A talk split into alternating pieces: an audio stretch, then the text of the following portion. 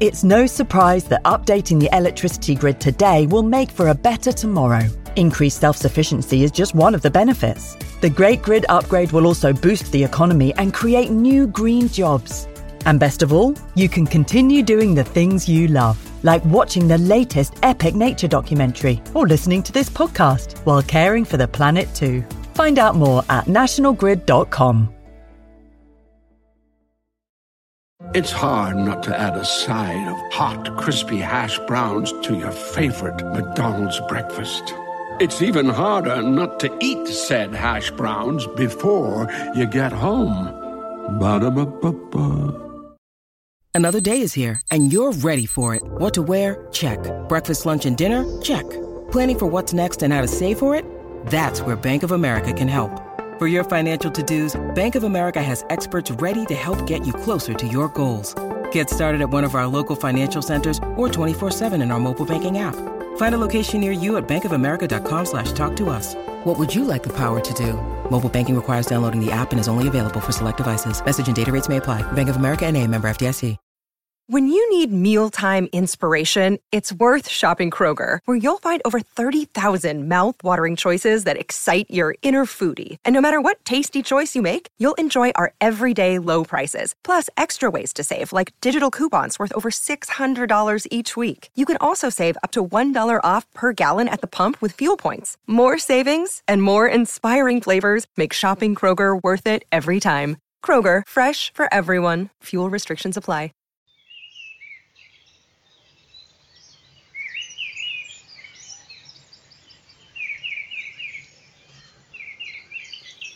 Hello, and welcome to the BBC Countryfile magazine podcast, the podcast as we call it. It's your chance to come with us for an adventure into the countryside each week to meet rural folk, encounter marvellous wildlife, and enjoy a welcome blast of freedom and fresh air. My name is Fergus Collins, and I'm the host of the podcast and editor of the magazine. This week is a particularly special one. With lockdown, I didn't think I'd get to listen to nightingales in 2020 but my friend and nature writer Kevin Parr has been out on an early morning mission in deepest Dorset to track down this incredible songster. I found his recording profoundly moving, and I'm just a little bit envious. I hope you enjoy it too. It's another early morning, very early, another cold early morning. If uh, my car thermometer is to be believed, then it's still below freezing, minus one. Mid May, uh, we've had a cold, icy wind pushing, uh, pushing cold air down from the Arctic for about five days or so. And I'm in the Blackmore Vale, which is a lovely wide valley with the Stour, River Stour, the Lydden in North Dorset. And I'm hoping, I've come to a bit of private land, I've been tipped off that I should find a bird here that's quite unusual in Dorset. I can hear it already. Uh, and I'd normally, well, in fact, I've never got up early to come and listen to, to one.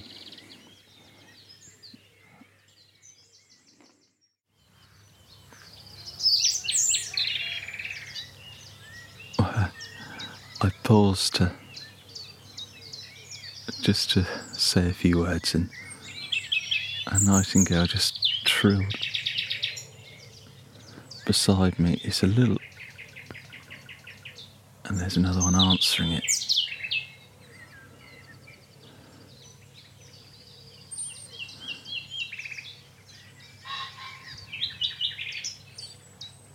It's hard to know whether to try and get closer to one or the other or hope they keep going. They're not they're not singing with huge conviction.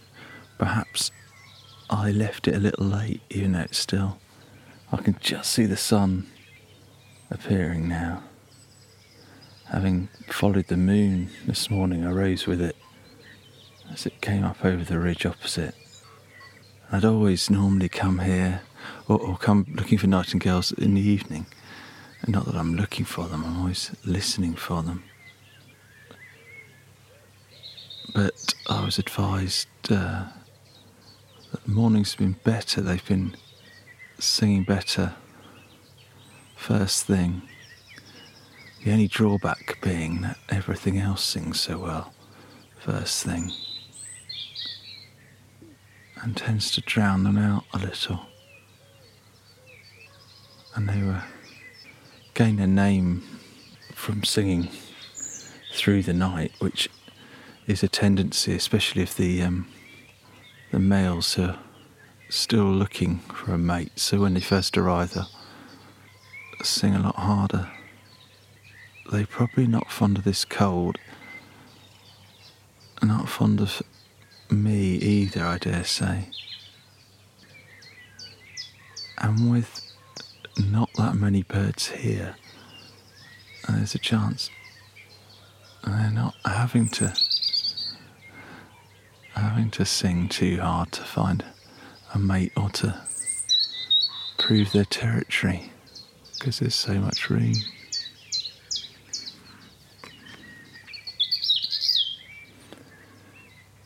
This area of Blackmore Vale, North Dorset, it's a wide, wide valley, chalky either side, lots of clay and green sand underfoot, which is not a lot of good agriculturally, some of it. So you get pockets of this common land that would have been used for grazing in centuries past and nothing else.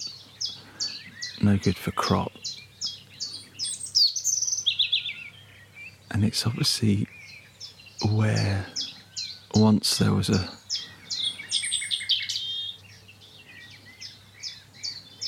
a very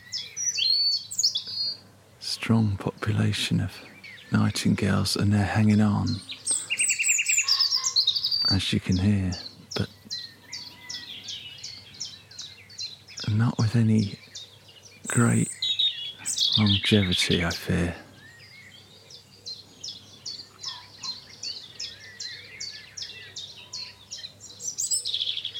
I was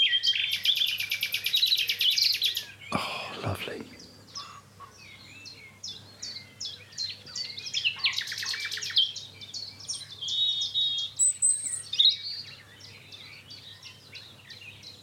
Uh, I was hoping I'd get a full a full rendition then, but he's gone a bit quiet again.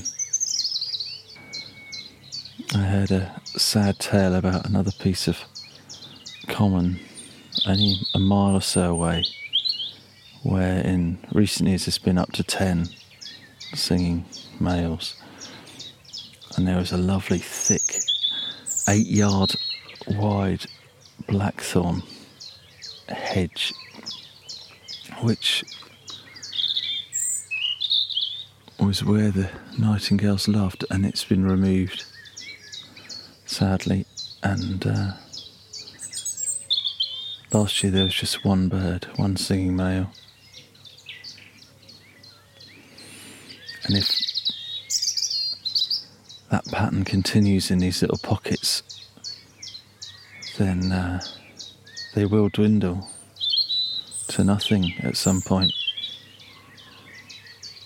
It's rather like a puddle after a rainstorm that recedes and just leaves little pockets of water which where there's slightly deeper areas and and as the nightingale populations headed back into the southeast and pull back from these extremes, and we're on the edge of the range here in Dorset. It's just left these little holes, these little pockets, pools, where they cling on and, and will cling on as long as they can because the habitats are good, but at some point you fear that the sun will, will dry up this little puddle, this little pool before any more rain comes to replenish it.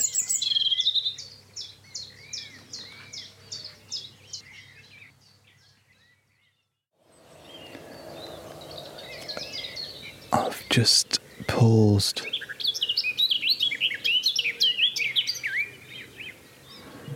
beside a cattle trough because there's a there's a garden warbler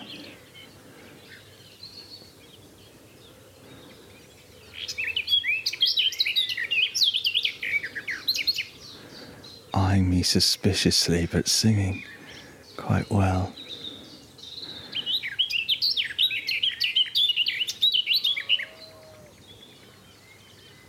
It's uh, a bird that I always like to see before I make a, a, a definite ID because they do sound similar to a black cap. But I. Th-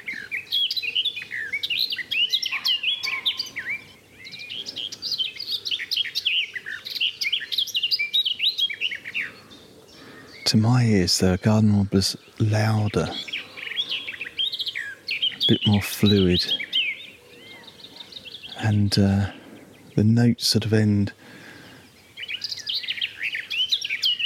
more like a blackbird. There's there's more flutiness, and the black cap's a bit more scratchy.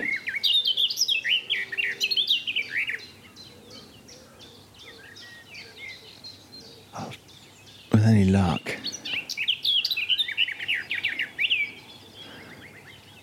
find a black cap and try and compare the two.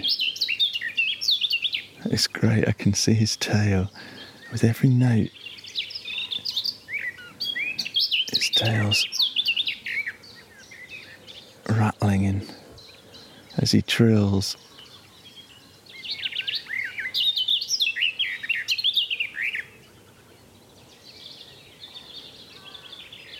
Handsome bird.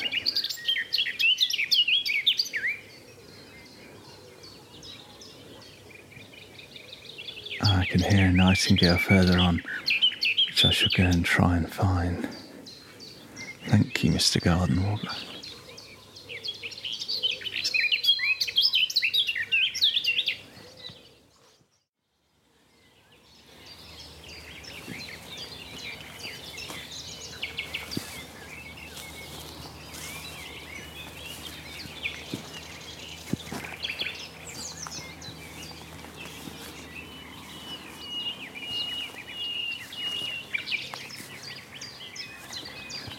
There's a there's a bird here that's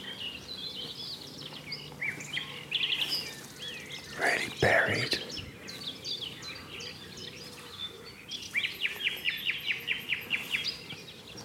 I'm trying to creep up as close as I dare without disturbing him.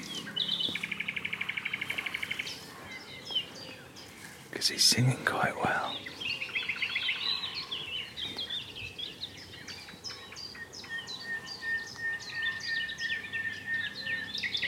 Oh, that was lovely.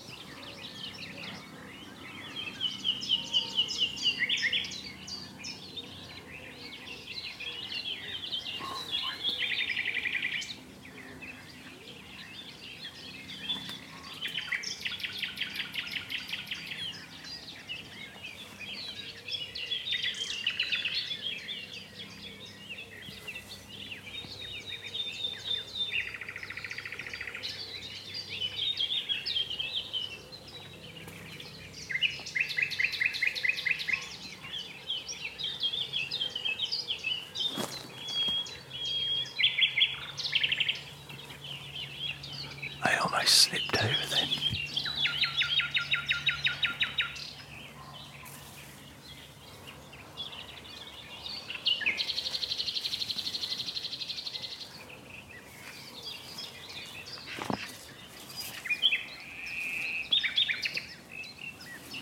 Another few and I won't say anything more.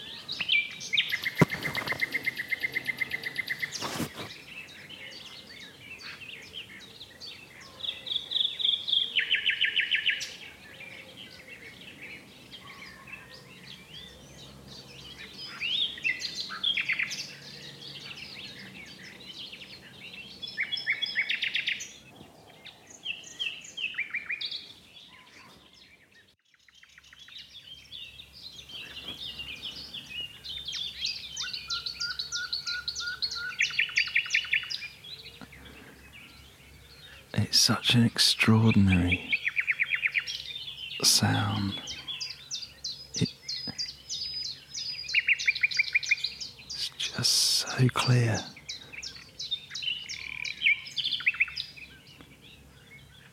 Hello, I can. I thought I could see him, but I can't.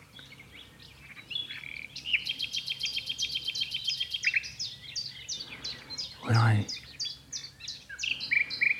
first heard a nightingale, I oh, I hadn't realised I hadn't heard one. And I rather presumed I, I must have at some point have heard heard a nightingale sing.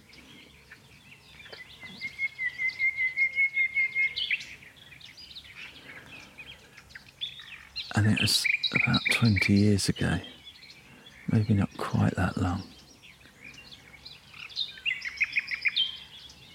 And my friend Chris invited me to a spot and not far from his home.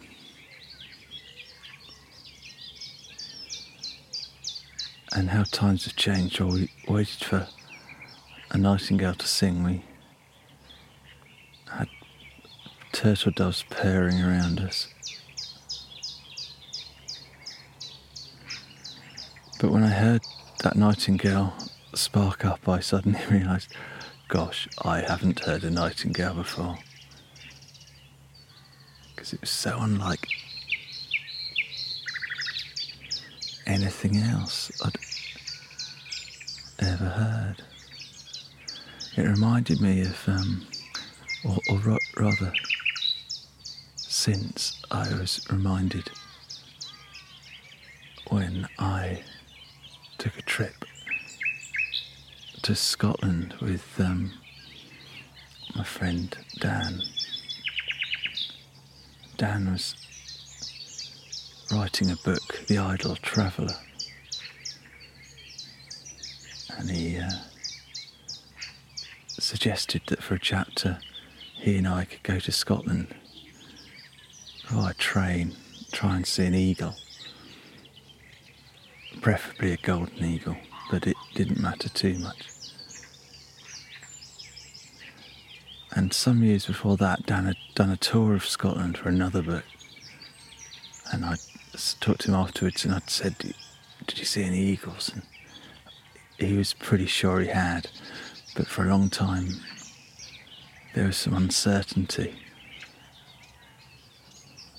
in his own mind. And when we, it was quite an adventure when we went up. It's an incredible adventure, actually. What a, a very action packed weekend. And uh, we went to Mull, and it was nearly Christmas, and there was a lot of snow. And we had a little pocket where we went out.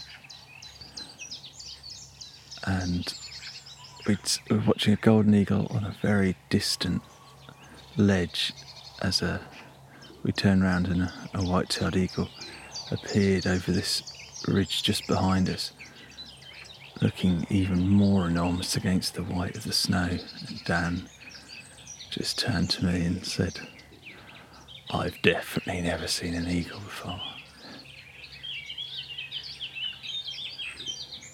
His eyes were huge.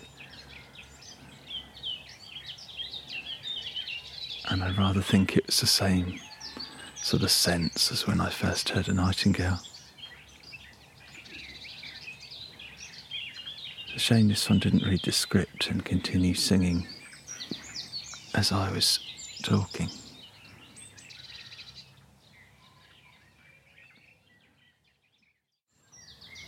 Well, the nightingales are being outsung by the garden warblers at the moment.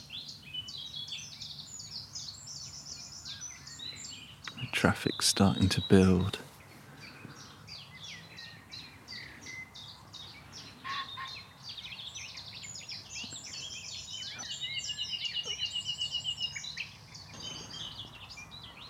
There is one trying to sing his way through buried deep in the undergrowth.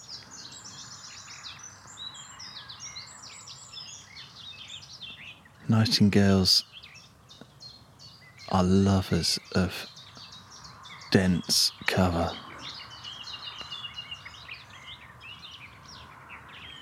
It was uh, long believed that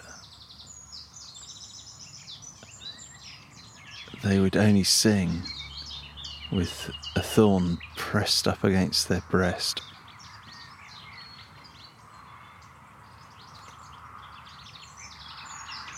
And to be honest, I've not seen one today. I've, I've possibly seen one flashing across the path, but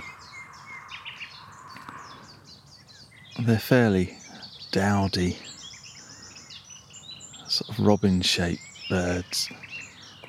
A little bigger, maybe, but uh, without the, the red breast, but superficially similar. And uh, you, you rarely see them. They, they tuck up, let their voice do the do their talking.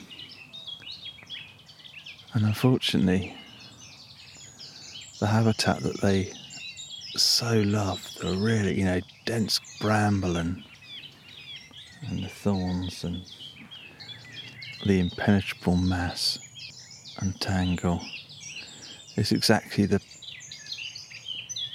sort of habitat that we uh, we tidy away. Far too many neat lines and edges, and you come somewhere like this, which isn't spectacular. It doesn't look as if it is any different, really, than than any other pocket of common land. And I mean that in traditional sense. But as you look around and you suddenly see the spots from where the birds are singing, and you could hide a hundred nightingales in there and you wouldn't see one.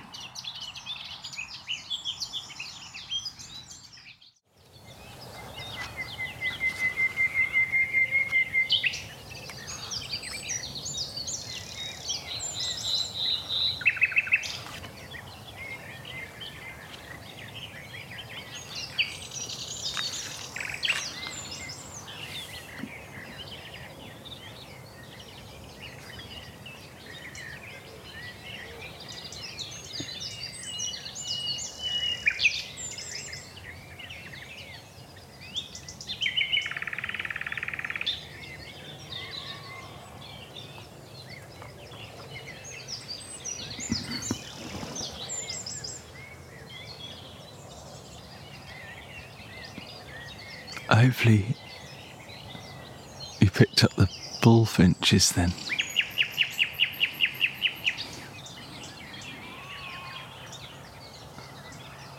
And I want to leave you with as much nightingale as I can fit in, even though. So many other birds are trying to drown him out.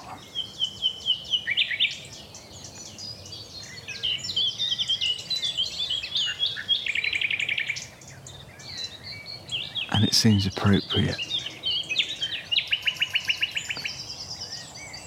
to leave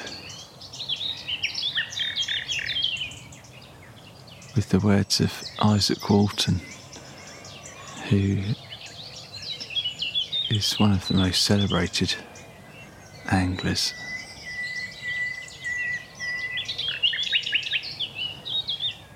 He was a noted naturalist.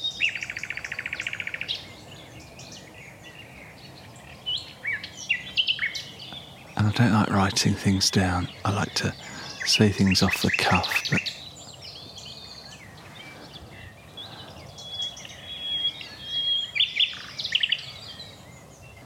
Izaak said. Lord, what music hast thou provided for the saints in heaven? When thou affordest bad men such music on earth.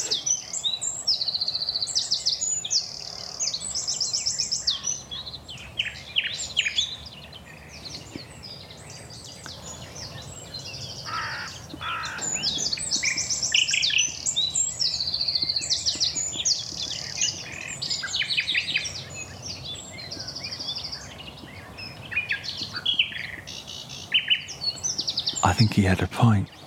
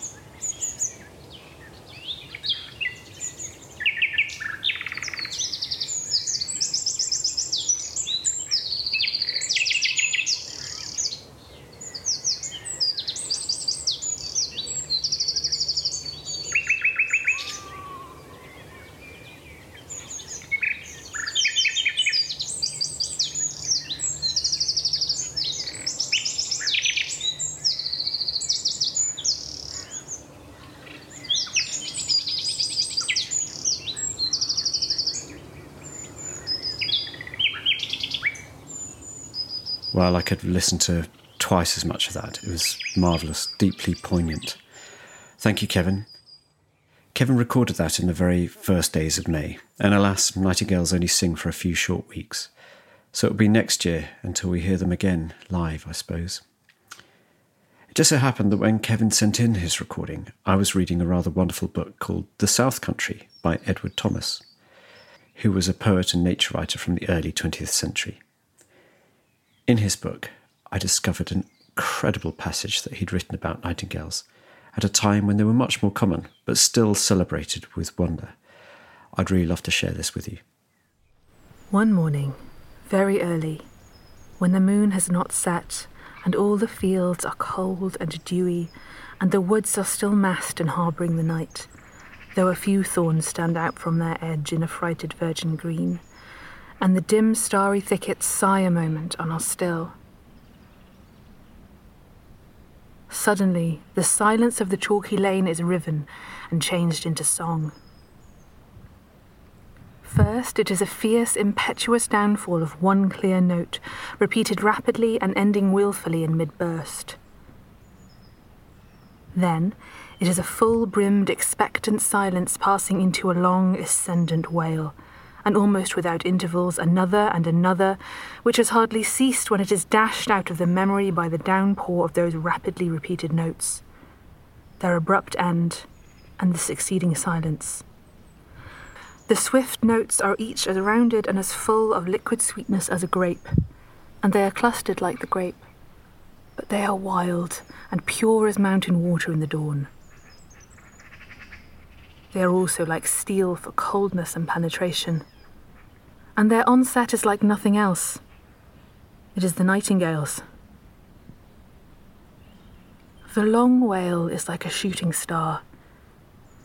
even as that grows out of the darkness and draws a silver line and is no more, so this glides out of the silence and curves and is no more, and yet it does not die.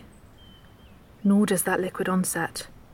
They and their ghosts people each hanging leaf in the hazel thicket, so that the silence is closely stored.